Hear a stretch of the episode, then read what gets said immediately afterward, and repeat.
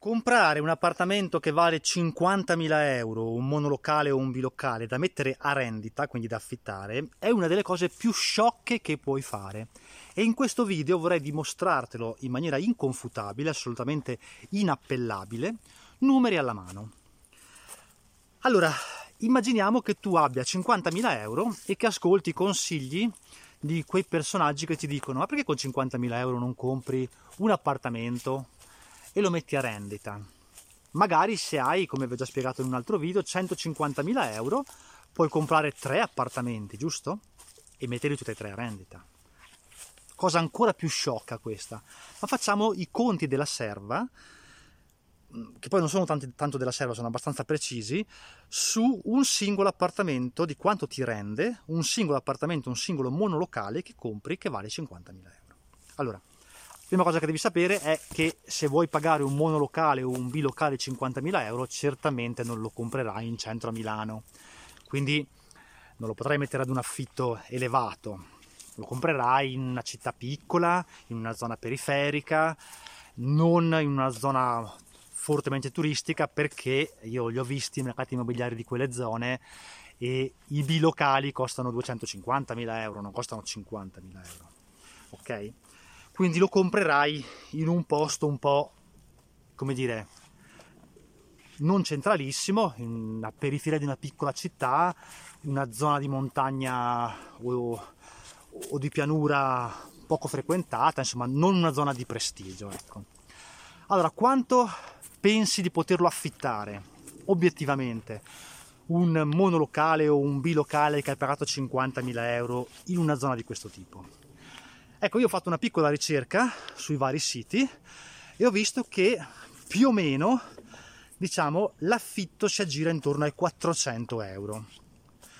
In varie zone d'Italia, in città un po' piccoline, nelle periferie, un monolocale o un bilocale lo puoi affittare a 400 euro. Quasi sempre si parla di 400 euro spese incluse, quindi il proprietario paga le bollette, ma io per farvi vedere quanto è ridicolo questo tipo di investimento, voglio che trov- ah, compriamo un appartamento da 50.000 euro, lo affittiamo ad un povero Cristo che non solo paga 400 euro al mese, ma si paga anche le bollette, ok? Un cretino, un cretino, ma facciamo finta. Facciamo quindi finta che in quei 400 euro, siccome non ci devi entr- metterci dentro le bollette che le paghi te, ma le paga lui, sono proprio i soldi che ti entrano ogni mese 400 euro. Allora, su quei 400 euro tu ci paghi il 21% di tasse. Ok? Cellulare secca, un classico, il modo più mm, ottimizzato per, um, per l'affitto.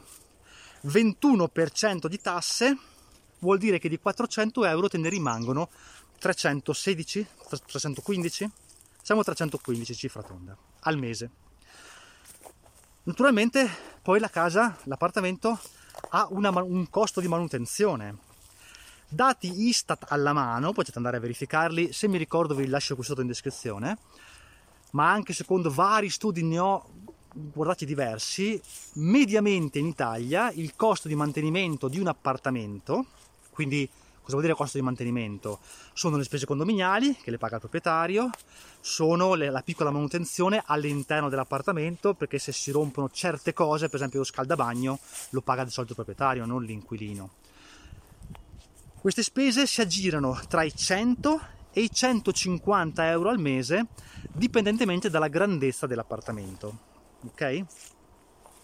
Si parlava di appartamenti medi che vanno dai uh, 50-60 metri quadri fino ai 100-120 metri quadri, quindi dai 100 ai 150 euro al mese di mantenimento puro, roba che si rompe, roba da cambiare, roba da sistemare, anche sul lungo periodo, no? perché quando compri magari per 5 anni non dovrai fare niente, ma magari fra 6-7 anni dovrai cambiare il pavimento eh, che ne so, cambiare il frigo, la cucina, no? Mm, chi può dirlo? Gli inquilini fanno alle volte anche danni, non sempre la caparra copre tutto, insomma, le, la media è quella, 100-150 euro al mese di spese. Allora, nel nostro caso, visto che erano, ci rimanevano dell'affitto 315 euro, per semplificare il conto, facciamo finta che ci costi 115, così se da 315 tolgo 115 mi rimangono 200 euro netti di entrata netta al mese. Ok? Naturalmente per 12 mesi fa 2400 euro. Poi ci dobbiamo togliere l'IMU, perché sulla seconda casa tu paghi l'IMU, ok? Ecco, un IMU mediamente in Italia diciamo che è intorno, se proprio l'appartamento non è un buco di 20 metri quadri, più o meno intorno ai 400 euro sulla seconda casa lo paghi l'IMU su, una part- su un bilocale. E quindi di quei 2400 euro all'anno di guadagno che ti rimaneva pulito, togli 400 di IMU, ti rimangono 2000 euro. Allora tu hai pagato 50.000 euro un appartamento per avere una rendita annuale di 2.000 euro. Attenzione però, perché l'appartamento non l'hai pagato solo 50.000 euro, costava 50.000 euro, ma eh, quando lo compri, siccome è seconda casa, ci paghi il 9% di tasse sulla rendita catastale, più la parcella del notaio, più un paio di bolli che vanno allo Stato. Quindi di quei 50.000 euro in realtà tu non ne spendi un po' di più. Diciamo che a essere buoni, a essere buoni, facciamo finta che l'operazione intera costi 55.000 euro ok? Non ci carico neanche i soldi dell'agenzia immobiliare, facciamo finta che sei stato bravo e hai trovato i soldi, eh, scusate, hai trovato l'appartamento senza agenzia, ok? Così passando hai visto un cartello, l'hai comprato. Molta fortuna, ma voglio proprio venirti incontro. Se fate il conto matematico, se guadagnate 2000 euro puliti l'anno e l'avete pagato 55.000 euro quell'appartamento, la rendita netta è del 3,5%. Allora, io vi dico, ma voi, tutto questo ambaradam di mettere all'interno degli inquilini eh, che potrebbero non pagare, che potrebbero fare danni, avere dei problemi, perché avere un appartamento ti causa un po' di lavoro, un po' di problemi, non tanto ad essere sincero, ma comunque pensieri, problemi, gestirlo, farlo pulire quando c'è un cambio magari di inquilini, poi gli inquilini non pagano per un certo periodo, poi per un certo periodo non riesci ad affittarlo perché non sei in centro a Milano, sei in una zona magari dove affitti lavoratori fuori sede, quindi per un certo periodo potrebbero eh, non esserci lavoratori, non avere guadagni, quindi ci paghi l'IRPEF, quando non è affittato ci paghi l'IRPEF sui, sui mesi che non è affittato.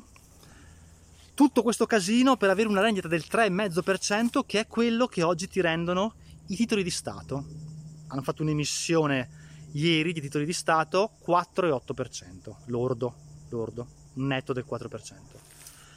E tu spendi 50.000 euro, 55, e ti metti nei casini per comprare una cosa oggettivamente chiunque, chiunque ha un minimo di esperienza in questo mondo sa che è inaffittabile, inaffittabile nella stragrande maggioranza dei casi, Infatti non c'è la coda di imprenditori che compra piccoli appartamenti, gli imprenditori comprano palazzi interi.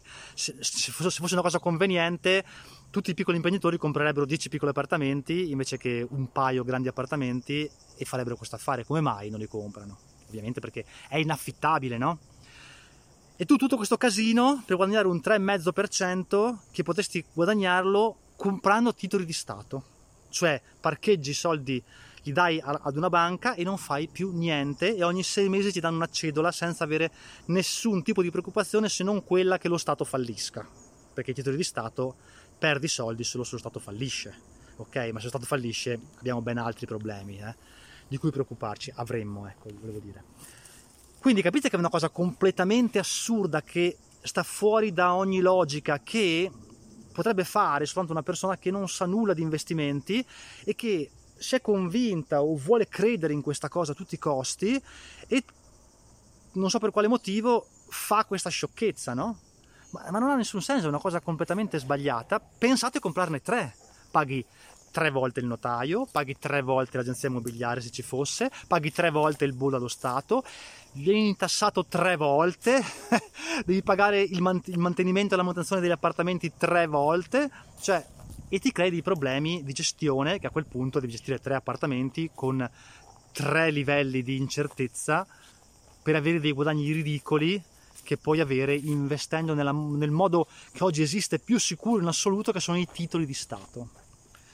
Quindi non fate questa sciocchezza, i numeri dimostrano molto chiaramente che consigliare di comprare un appartamento da 50.000 ma anche, da, anche fosse 35.000 sono stato largo coi conti, voglio dire, no? Anche l'appartamento costasse 30.000, 35.000, sarebbe comunque sconveniente perché sono stato buono, lo ripeto, nei conti, ok? Sarei potuto essere stato molto più eh, preciso e molto più cattivo, molto più, come dire, realista, no?